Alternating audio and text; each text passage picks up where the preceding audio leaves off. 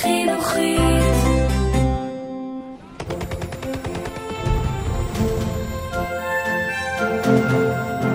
Es lebe Deutschland!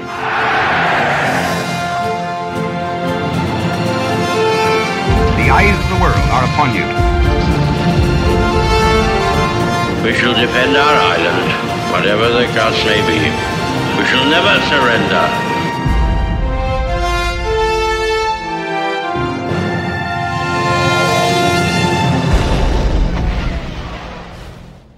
ברוכים הבאים לפודקאסט מלחמת העולם השנייה של החינוכית.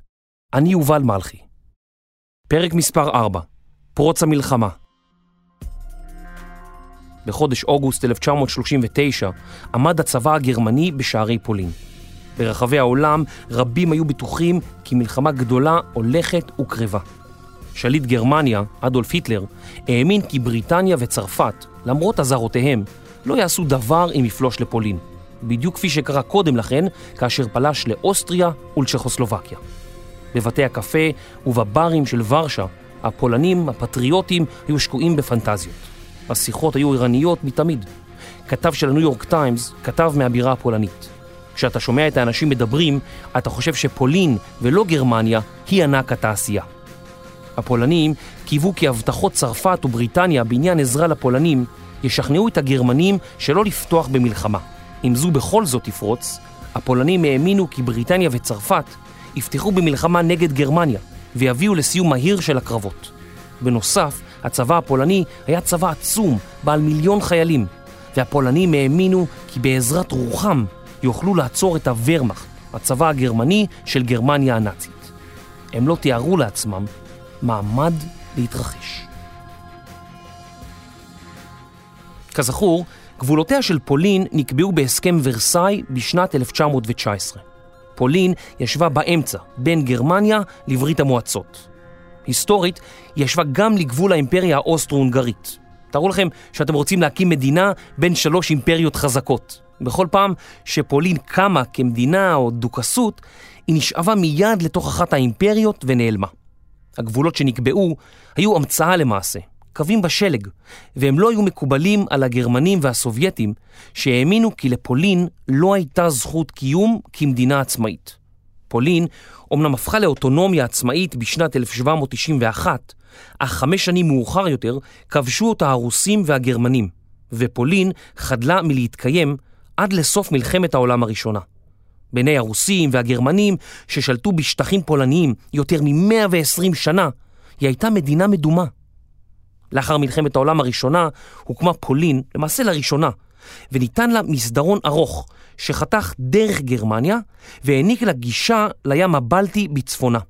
פולין שלטה במסדרון ובעיר הגרמנית שבקצהו, דנציג, שכמעט כל תושביה היו גרמניים. היטלר דרש כי פולין תחזיר לידי הגרמנים את המסדרון ואת העיר. הפולנים סירבו.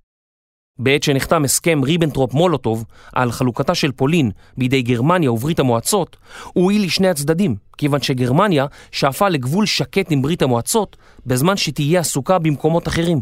ברית המועצות הייתה פנויה להתרחב לכיוון פולין, פינלנד והמדינות הבלטיות מבלי שגרמניה תתערב. הצבא הסובייטי נחלש מאוד לאחר תיאורים הגדולים של סטלין בשנות ה-30.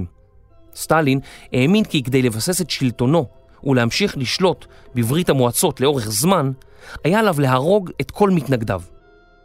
הוא לא חס על אף אחד, והוציא להורג מיליוני בני אדם, בעיקר חיילים וקצינים מוכשרים מהצבא האדום, אבל גם אנשי רוח, סופרים, אומנים ומדענים. סטלין חשש עד מאוד מהיטלר וממכונת המלחמה הגרמנית, והוא העדיף לספק חיטה וברזל לגרמנים מאשר להילחם מולם. היטלר תכנן לפתוח במלחמה נגד פולין כבר ב-26 לאוגוסט, אולם הוא דחה זאת בשלושה ימים, לאחר שנדהם לגלות שצרפת ובריטניה, כפי הנראה, מתכוונות לכבד את הערבויות שנתנו לפולין, ולהכריז מלחמה על גרמניה במידה ופולין תותקף. הגרמנים רצו עילה לפלישה לפולין, ופשוט יצרו אחת כזאת. ב-30 באוגוסט, קצין נאצי יצא בראש חבורת אסירים פליליים שהולבשו במדי הצבא הפולני, להתקפה מבוימת נגד תחנת רדיו גרמנית. אל עבר התחנה נורו מספר יריות ושודרו סיסמאות פולניות לאומיות לפני שהתוקפים נסוגו. חיילי האס-אס חיסלו את האסירים וגופותיהם הוצגו בפני כתבים זרים כהוכחה לתוקפנות הפולנית. התרגיל התעמולתי הזה היה מבית היוצר של שר התעמולה הנאצי, יוזף גבלס, שידע לנצל היטב את כלי התקשורת לצורכי המפלגה הנאצית. המתקפה הפולנית על תחנת הרדיו הייתה עילה טובה מספיק למלחמה עבור היטלר.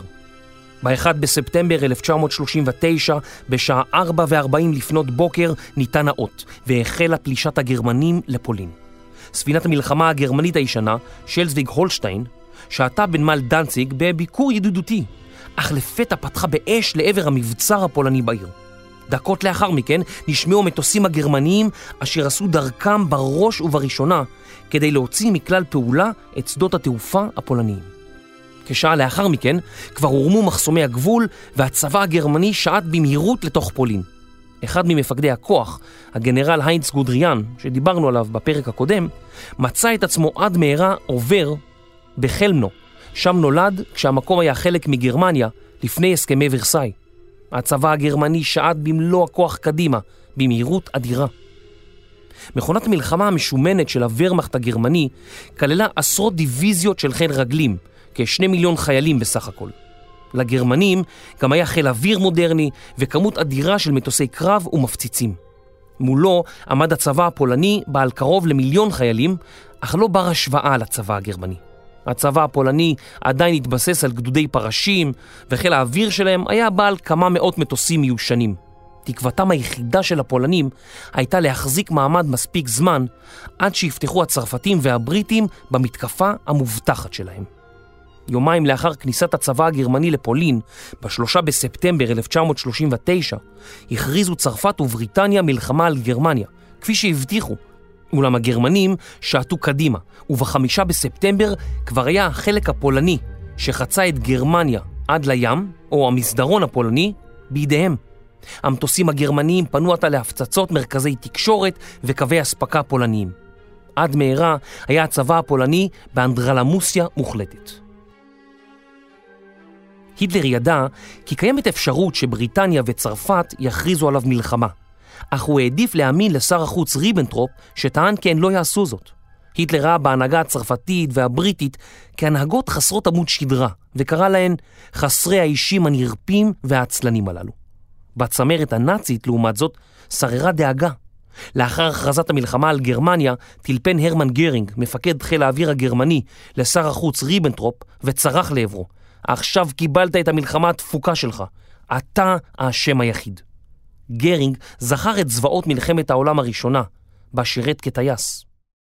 הנשיא האמריקני, פרנקלין רוזוולט, בנאום לאומה ב-3 בספטמבר 1939, הכריז כי מדינתנו תישאר מדינה ניטרלית, אך אין אני יכול לבקש מכל אמריקני להישאר ניטרלי גם במחשבותיו. גם לניטרלי יש זכות להביא בחשבון עובדות. לא ניתן לבקש, אף לא מניטרלי, לסגור את מוחו או את מצפונו. אמרתי לא פעם אחת, אלא פעמים רבות, כי ראיתי מלחמה ואני שונא מלחמה, ואומר זאת שוב ושוב.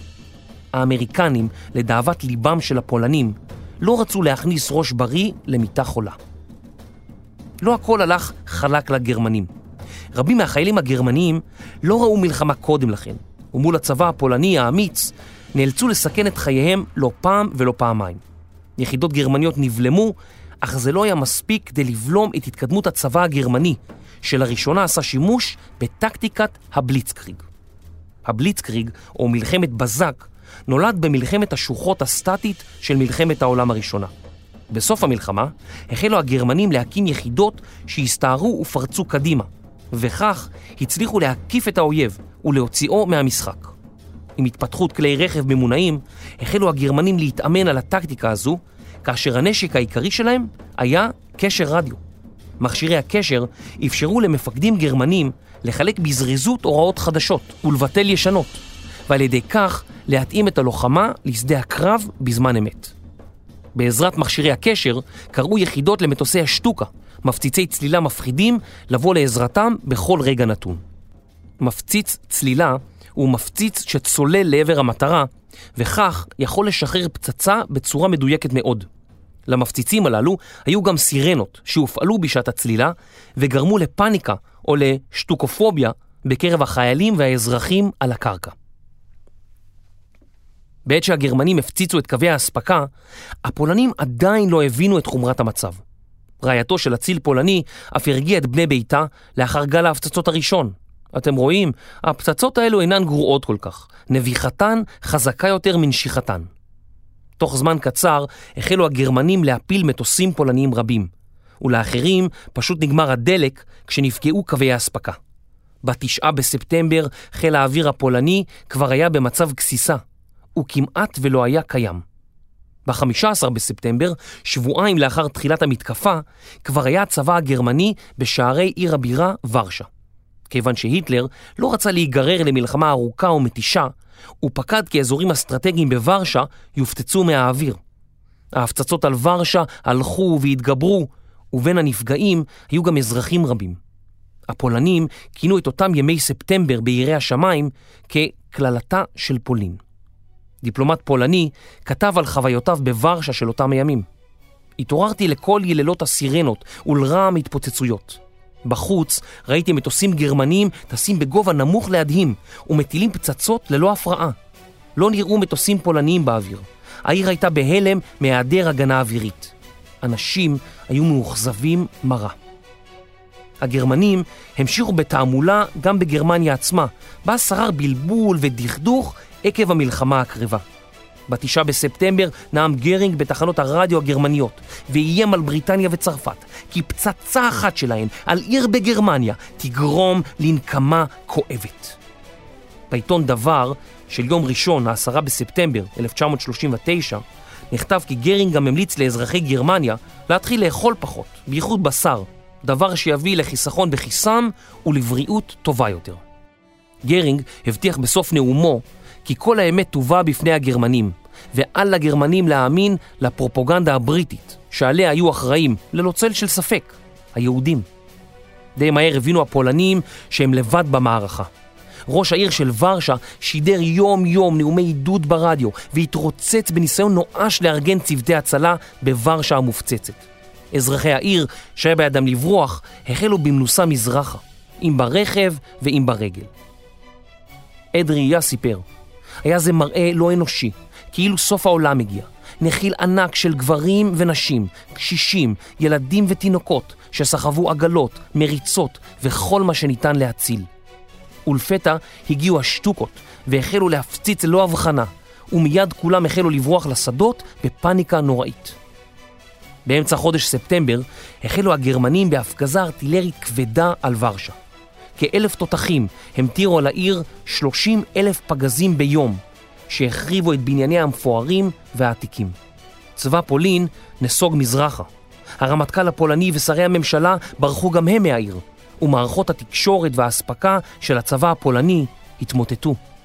למרות שהפולנים לחמו בצורה הירואית למדי והצליחו לעכב את הצבא הגרמני, הם לא הצליחו לעצור אותו או לגרום לו אבדות קשות.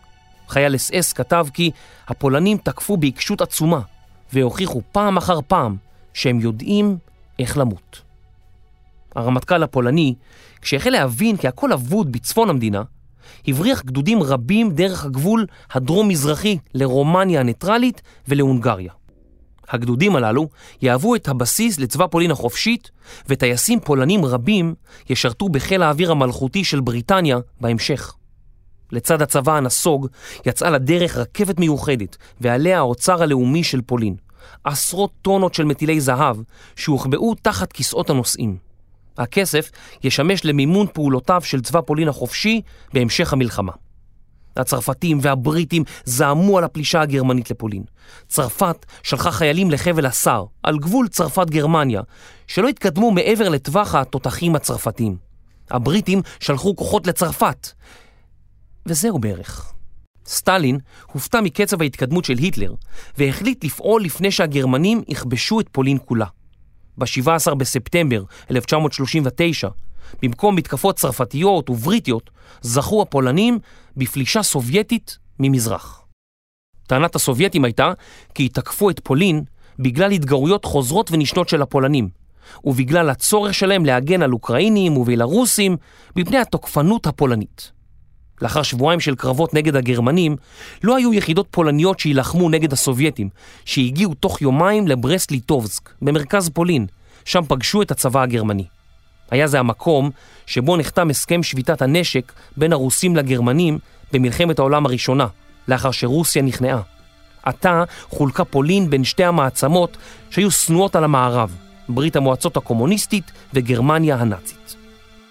סטפן קורלק, נער פולני שחי בכפר שלו סמוך לגבול הרוסי, סיפר כי חיילים פולנים החלו לסגת, מי ברגל ומי על סוסו, וצעקו לנו, בירכו אנשים טובים, הימלטו על נפשכם והסתתרו, כי אין להם רחמים.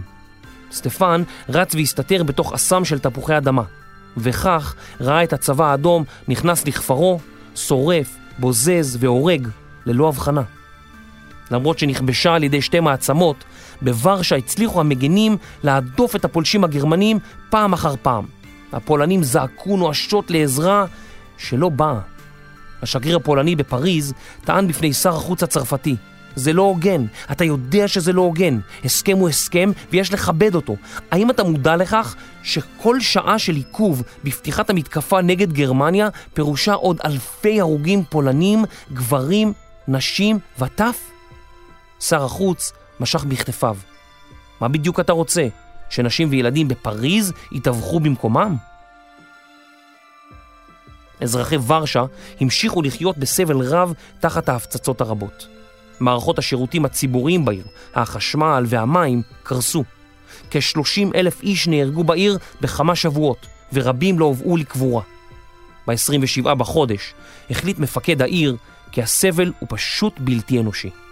הוא נכנע לגרמנים שהמשיכו להפציץ את העיר עד יום למחרת. לאחר כיבוש ורשה, פולין, הלכה למעשה, חדלה מלהתקיים.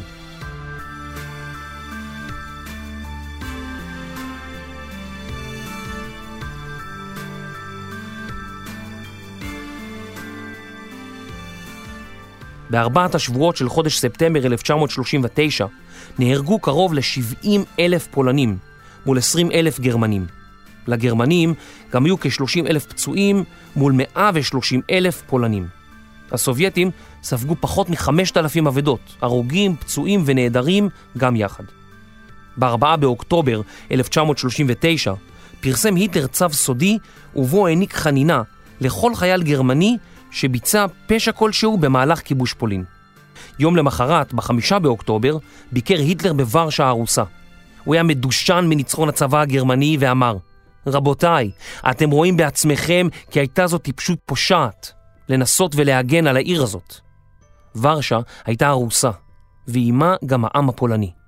תהיה זו אזהרה, אמר היטלר באותו היום, לאותם מדינאים בלונדון ופריז, החושבים עדיין על המשך המלחמה. יום למחרת נאם היטלר ברייכסטאג על הצעת השלום שהציע לבריטניה וצרפת. על שתי המעצמות היה להסכים עם פלישת הגרמנים לצ'כוסלובקיה ולפולין. לגרמניה לא היו יותר דרישות, טען היטלר בנאומו. העם הפולני המובס מצא עצמו חסר כל סיכויים תחת שני מכבשים. מהצד האחד הכיבוש הגרמני, שהתייחס אל הפולנים על פי דוקטורינת הגזע הנאצית כאונטרמנשן, תתי אדם המיועדים להיות עבדים. ומהצד האחר, שאר האוכלוסייה מצאה עצמה תחת כיבוש סובייטי, ששאף למחוק את העם הפולני מעל פני האדמה. הוא בחר להתחיל בראש הפירמידה. הכיבוש הסובייטי החל בגירוש מיליון וחצי פולנים, וטיהור כל המנהיגים האזרחים והצבאיים של פולין.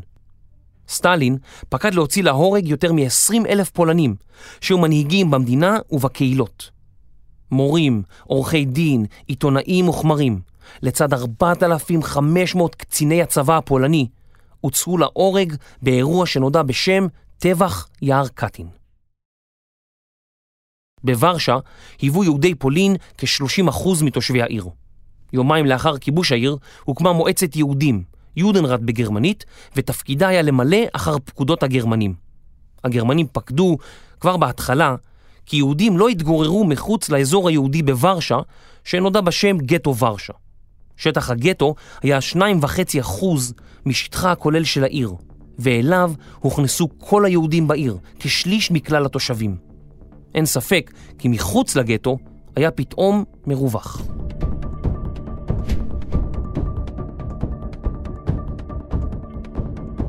המלחמה המדומה לאחר נפילת פולין, אזרחי צרפת ובריטניה לא ראו צורך בהמשך המלחמה. אמנם צבא צרפת וחיל משלוח בריטי קטן ניצב מול הצבא הגרמני לאורך גבולה המזרחי של צרפת, אך בעלות הברית לא באמת חפצו בפעולות התקפיות. לאחר שנוכחו בכוחו של הוורמאכט, בטקטיקות הבליצקריג שלו, ביכולות התיאום בין היחידות ובעוצמתו של חיל האוויר הגרמני, העדיפו מדינות המערב שלא להיכנס לעימות עם היטלר. הצרפתים העדיפו להישאר מאחורי קו מז'ינו, קו ביצורים אדיר שבנתה צרפת על גבול גרמניה, והיה בעיניהם ערובה לכך שגרמניה לא תצליח לפלוש לצרפת. את החודשים הבאים בילו מרבית החיילים של צרפת ובריטניה בחוסר מעש. חלקם עסק בבניית ביצורים, וחלקם הגדול פשוט לא עשה דבר. ממשלותיהן נאחזו עדיין בתקווה שעד 1941 יתעשת העם הגרמני ויפיל מבפנים את המשטר הנאצי. בזמן שמנהיגי בעלות הברית היו עסוקים במחשבות ובניסיונות להסביר לעצמם מדוע היטלר לא יתקוף, היטלר והגנרלים שלו היו עסוקים בתכנון מתקפת בליצריג נוספת. מתקפת בזק לכיבוש צרפת וארצות השפלה, בעלות משאבים טבעיים רבים שהיו נחוצים לצבא הגרמני. לאחר שהמלחמה דעכה ביבשה ובאוויר, היא דווקא הלכה והתעצמה בים. כבר ב-19 באוגוסט נשלח למפקדי הצוללות הגרמניות שדר תמים למראית עין על כנס קציני צוללות. למעשה, הייתה זו פקודה מוצפנת לתפוס עמדות מסביב לאיים הבריטים ולהיות מוכנים לפעולה. תשע שעות לאחר שהבריטים הכריזו מלחמה על גרמניה, טורפדה אוניית הנוסעים הבריטית את'ניה, ששטה מגלסגו למונטריאול. הספינה טבעה ועליה כ-130 נוסעים, ביניהם 25 אמריקנים. גרמניה פחדה כי הדבר יביא לשינוי עמדתה של ארצות הברית, שהכריזה על ניטרליות, ולא הודתה כי צוללת גרמנית אכן הייתה אחראית לטיבוע הספינה. לגרמניה לא היה צי גדול במיוחד בהשוואה לזה של צרפת ובריטניה.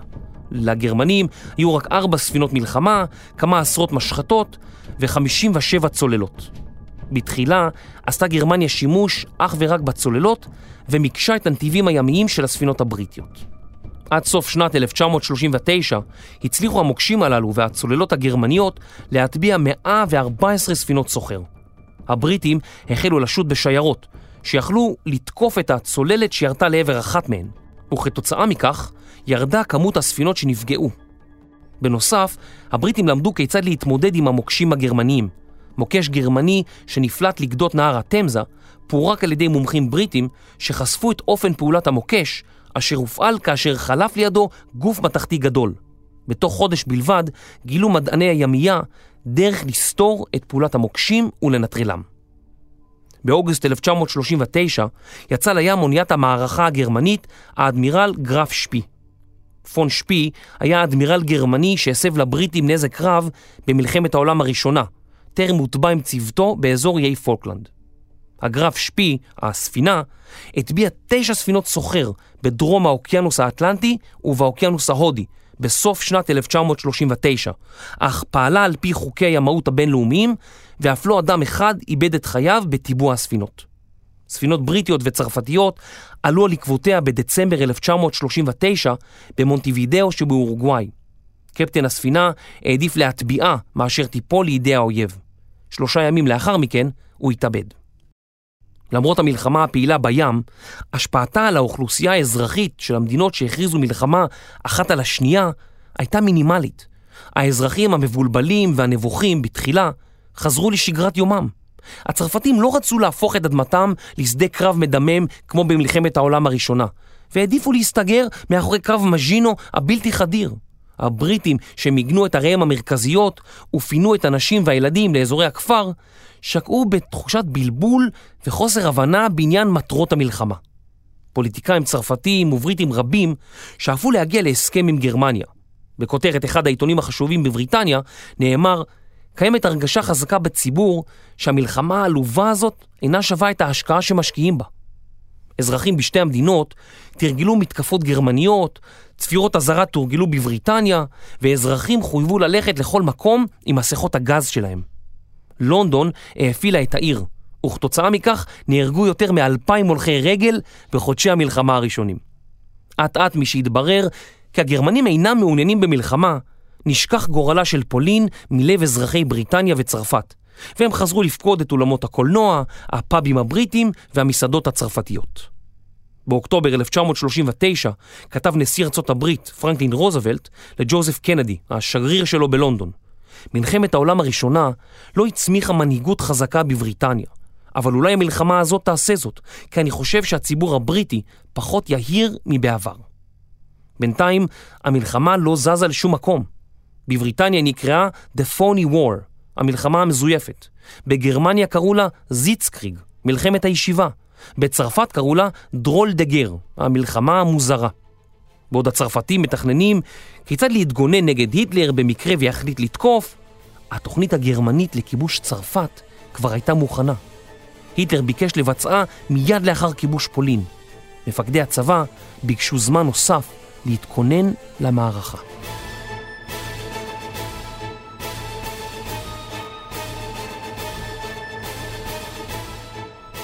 המערכה על פינלנד לאחר נפילת פולין, ראה סטלין בעימות המתפתח בין בנות הברית לגרמניה הזדמנות פז להתרחבות טריטוריאלית. בסתיו 1939 פקד סטלין על צבאו לפלוש לפינלנד, מדינה צעירה יחסית, מלאה בשממות רחבות ודלילה באוכלוסייה, שלא מזמן התנתקה משוודיה. סטלין לטש את עיניו למכרות הניקל שבצפון פינלנד וללנינגרד, כיום סנט פטרבורג, שהייתה מרוחקת רק 30 קילומטרים מהגבול הפיני. הגישה לפטרבורג דרך הים נשלטה גם היא על ידי פינלנד. באוקטובר 1939 תבעה ברית המועצות מפינלנד לשלוח משלחת למוסקבה כדי לדון על החלפת שטחים. הסובייטים תבעו מפינלנד להעביר לידיהם טריטוריה אסטרטגית במפרץ הפיני, טריטוריה בדרום המדינה ובצפונה, תמורת שטחים סובייטים שוממים וחסרי עניין. פינלנד הדהימה את הסובייטים ואת העולם כשדחתה את התביעות הללו. השיחות בין הסובייטים לפינים נמשכו לאורך אוקטובר ונובמבר 1939. הסובייטים מנו כ-170 מיליון איש, מול שלושה מיליון וחצי פינים. הצבא הסובייטי רק באזור לנינגרד מנה כ-700 אלף חיילים, מול בקושי 150 אלף חיילים פינים. זה פשוט לא היה כוחות, אבל הפינים סירבו לקבל את התנאים והעדיפו ללכת למלחמה. ב-30 בנובמבר 1939 תקפו הסובייטים את פינלנד. הלסינקי הבירה הופצצה מהאוויר על ידי חיל האוויר הסובייטי, אולם למרבה האירוניה לא נגרם כל נזק בעיר פרט לפגיעה בשגרירות הסובייטית. כוחות סובייטים חצו את הגבול. למפקד הכוחות הפינים מונה גנרל קשיש בן 72, קרל גוסטב מנהיים. מנהיים דרש בכל בוקר, בזמן שהוא אוכל את ארוחת הבוקר, שיקריאו לו את שמות ההרוגים הפינים, אחד-אחד ובקול רם. הפינים היו מודעים לכוחם הדל וניהלו מדיניות של אדמה חרוכה. הם פינו כמאה אלף איש מאזורי הספר ששרפו אחריהם הכל. משהגיעו הרוסים לעיירות פיניות, הם לא מצאו אפילו בית אחד שאפשר היה להתחמם בו. הכל היה הרוס ושרוף. הבארות הורעלו, חיות המשק נקברו תחת השלג, ובאגמים הושארו מוקשים שהסתתרו תחת שכבות הקרח. אגדה אורבנית פינית מספרת על זקנה שפונתה מביתה הדל, ואחרי שנקטע אותו ללא רבב, השאירה לחיילים הפינים על השולחן גפרורים, נפט, סמרטוט ופתק שעליו נכתב: זה למען פינלנד, הקפידו לשרוף הכל כמו שצריך. סטלין הטיל 12 דיוויזיות למערכה בפינלנד ולא היה מודאג במיוחד. אולם הוא לא לקח בחשבון שדרכי הגישה בפינלנד היו מועטות ורובן מוקשו על ידי הפינים. תנאי השטח לרוב היו אגמים וביצות תובעניות שקשה היה לחצותן. נוסף על מתווה השטח, חייליו של סטלין לא היו מצוידים היטב לתנאי החורף הקשים מנשוא ולא היו מאומנים בלוחמת חורף. הפינים, המאומנים היטב בגלישה בשלג, נקטו בשיטת לוחמת גרילה. הגולשים הפינים היו לבושים בלבן, והצליחו להגיע ממש עד למחנות הסובייטים. שם היו זורים הרס ובהלה, מנתקים קווי אספקה, אוספים מודיעין, ונעלמים כלא היו אל תוך היערות הפינים הקפואים והחשוכים. אט אט החל המורל הסובייטי לצנוח. יחידות צלפים פינים נכנסו גם הם לפעולה. הצלפים גויסו ממועדוני כליאה, והיו מאומנים בשכיבה בשלג לאורך שעות. שיטה נוספת להפחיד את הסובייטים הייתה שימוש בבקבוקי תבערה, מולוטוב קוקטייל, שהפינים הציתו והשליכו על טנקים סובייטים. במהלך המלחמה יצרו כמה עשרות פינים למעלה מחצי מיליון בקבוקי תבערה שכאלה. עד אמצע חודש דצמבר 1939 הצליחו הכוחות הפינים לעצור את הסובייטים כמעט לגמרי. הדרכים הפיניות היו עתה מלאות בגופות של חיילים סובייטים. הפינים, בהומור שחור השמור לעיתות מלחמה, התבטחו כי הם רבים כל כך ומדינתנו קטנה כל כך. איפה לעזאזל נקבור את כולם? הצבא הסובייטי לא היה מוכן למלחמה בשדה הקרב הפיני. הוא לא היה מצויד קרוי לחורף, הטנקים שלו לא הוסבו, והצעדים שלו היו צפויים בהיעדר תשתיות מתאימות. בדצמבר החלו הפינים בסדרה של מתקפות נגד. יחידות הסקי המיוחדות שלהם חדרו הרחק מעבר לקווי האויב, ופגעו בסובייטים עמוק בטריטוריה שלהם. סטלין הבין כי משהו אינו עובד כשורה, ומינה גנרל חדש למערכה. בעלות הברית רצו לשלוח עזרה לפינלנד, וכהרגלן התדיינו על כך במשך חודשים. ארצות הברית שלחה מסר תקיף למוסקבה כי מעשיה אינם מקובלים. הבריטים והצרפתים החלו להכין תוכניות לשליחת חיילים ותחמושת לפינלנד. בבריטניה ובמקומות אחרים בעולם נערכו הפגנות למען העם הפיני, אך בפועל לא נעשה דבר וחצי דבר. בעיני צ'רצ'יל, הפעולה הסובייטית לא הייתה שונה מהתוקפנות הנאצית. ב-20 בינואר 1940 הוא הכריז בשידור רדיו פינלנד מראה מה האדם החופשי מסוגל לעשות. זהו שירות מפואר שעשתה פינלנד למען האנושות. הם חשפו לעיני כל את חוסר יכולתו של הצבא האדום וחיל האוויר האדום. הגנרל הסובייטי החדש, סמיון טימושנקו, תקף בגלים עצומים והצליח להכות בפינים שנסוגו לאחור. עתה, הסובייטים הציגו דרישות פחותות מאלה שפתחו עמן את הקרב, אך פינלנד, לתדהמת מוסקבה, שוב סירבה לתנאים. הסובייטים המשיכו לתקוף בגלים ולבסוף חדרו עמוק יותר לשטחה של פינלנד. במרץ 1940 הגיעו הסובייטים קרוב מדי לריכוזי אוכלוסיות, ופינלנד התרצתה לחתום על הסכם שלום. סטלין השיג לבסוף את מה שרצה, אך שילם על כך בחייהם של 85 אלף חיילים, הרוגים ונעדרים, וקרוב ל-200 אלף פצועים.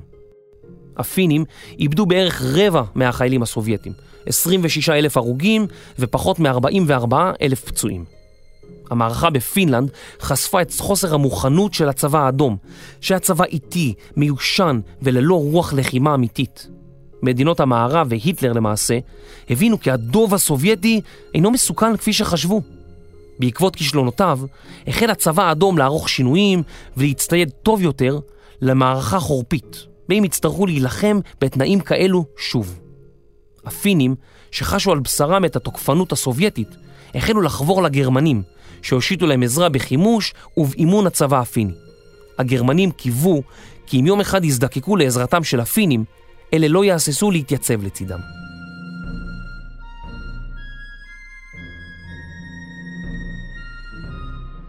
לפני קניית פינלנד, חשבו בעלות הברית לשלוח כוחות לעזרתה דרך נורבגיה. בואו ננסה לתאר את סקנדינביה כדי שתבינו במה מדובר.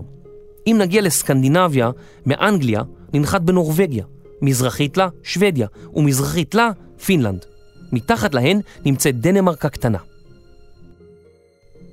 הגרמנים רצו להקים בסיסים בנורבגיה כדי להקל על הצי ועל חיל האוויר שלהם לתקוף את בריטניה במקרה הצורך.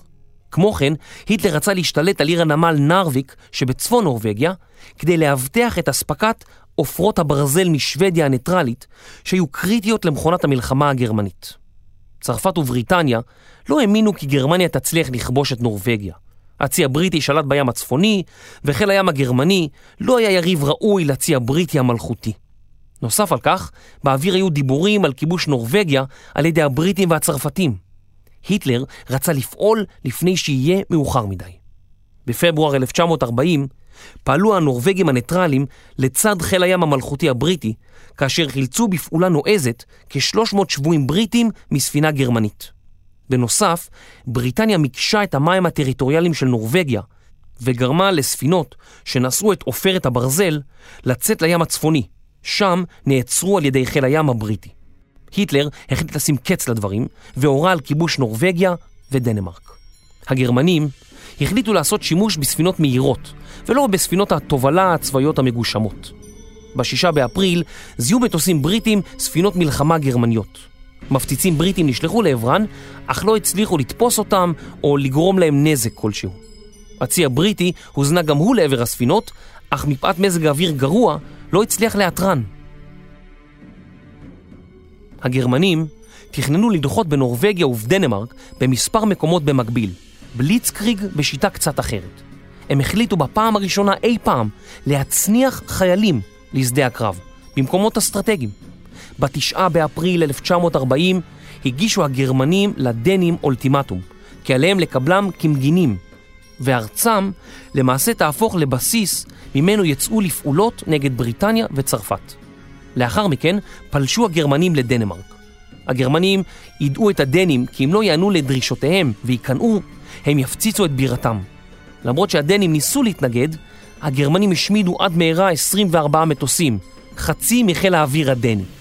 הפחד משיטוח קופנהגן גרם למלך כריסטיאן העשירי ולממשלתו להיכנע לדרישות הגרמנים תוך יום אחד בלבד. לפנות בוקר, באותו תאריך, הגיש שגריר גרמניה באוסלו אולטימטום זהה לזה שהוצג למלך הדני. כשהעירו את מלך נורבגיה, הוקון השביעי, והודיעו לו, הוד מלכותו, אנחנו במלחמה, המלך שאל מיד, נגד מי? הנורבגים היו מודאגים יותר מהתוכניות הבריטיות להשתלטות על חופי נורבגיה, מאשר מתוכניותיה של גרמניה לגבי ארצם.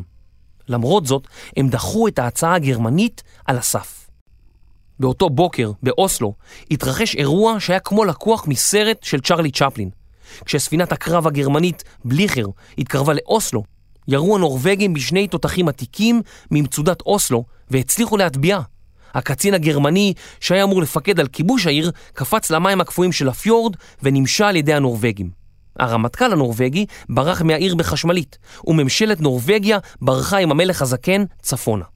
השרים שנשארו בעיר הציעו להרוס את הגשרים של אוסלו כדי לעכב את הגרמנים, אולם חלקם התנגדו להרס יצירות ארכיטקטוניות מפוארות, ולכן הממשלה הייתה עסוקה בוויכוחים ובצעקות בשעה שהגרמנים פשטו על העיר. ביממה אחת בלבד הצליחו הגרמנים להשתלט על ערי הבירה של נורבגיה ודנמרק כמעט ללא התנגדות. הגרמנים מינו ממשלה פשיסטית נורבגית, אולם הנורבגים החליטו להילחם כנגד הפולשים למרות נחיתותם הברורה.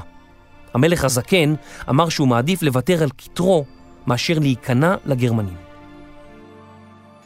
הגרמנים נכנסו לאוסלו הדרומית והחלו להתקדם צפונה ומערבה.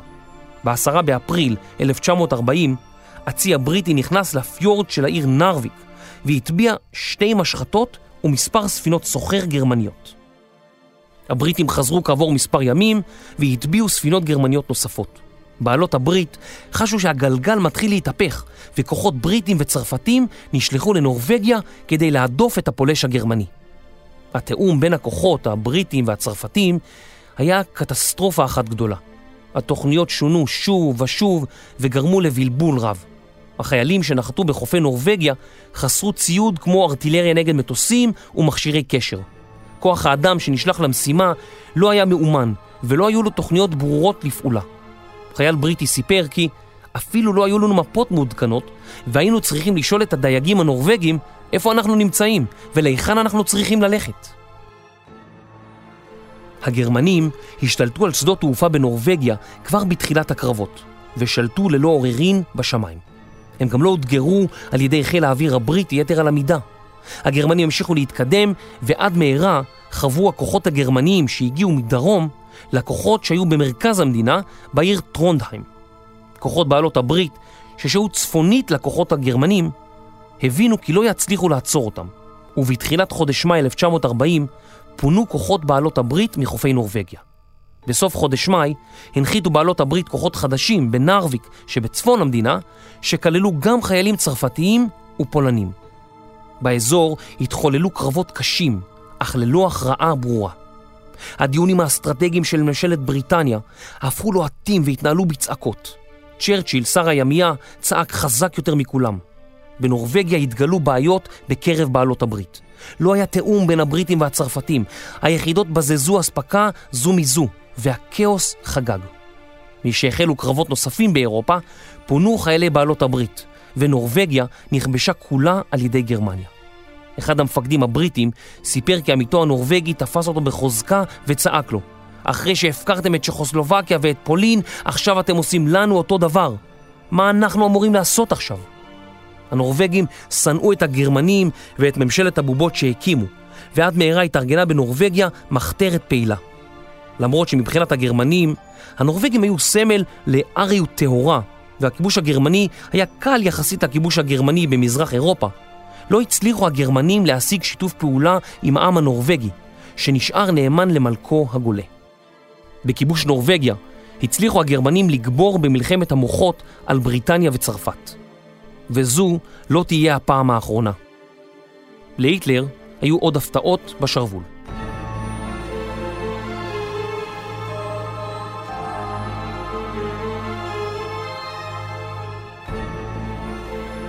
נפילת צ'מברלין ועלייתו של צ'רצ'יל. לאחר כישלונות בנורבגיה, וכיוון שחשש להיתפס כאחראי למפלה בנורבגיה, אמר ראש הממשלה הבריטי נביל צ'מברלין שבריטניה מעולם לא התכוונה לפעילות ארוכת טווח בנורבגיה. פינוי נורבגיה זעזע את הציבור הבריטי ואכזב אותו. היה ברור כי דרוש שינוי דרסטי. למרות אחריותו העיקרית של צ'רצ'יל לכישלון בנורבגיה, מתוקף תפקידו כשר הימייה, הרטוריקה הלוחמנית שלו עמדה בסתירה לחולשת צ'מברלין ולהססנותו, ואלו עוררו בציבור רצון עז להחליף את הממשלה.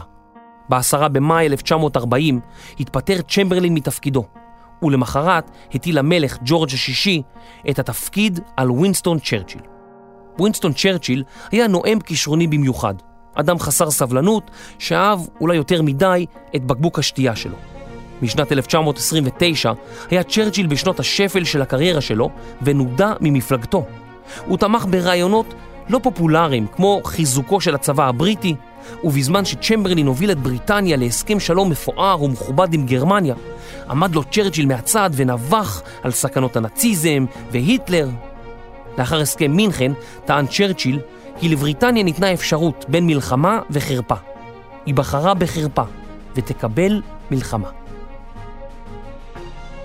במאי 1940, לאחר שרוב דבריו הפכו לנבואה שהגשימה את עצמה, היה צ'רצ'יל בן 65, בשיא עונו האינטלקטואלי.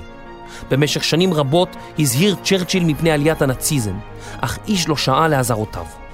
עתה הושמו המושכות בידיו. אין לי דבר להציע, אמר צ'רצ'יל בנאום הכתרתו, מלבד דם, עמל, יזע ודמעות. גורל העולם היה מוטל על כתפיו.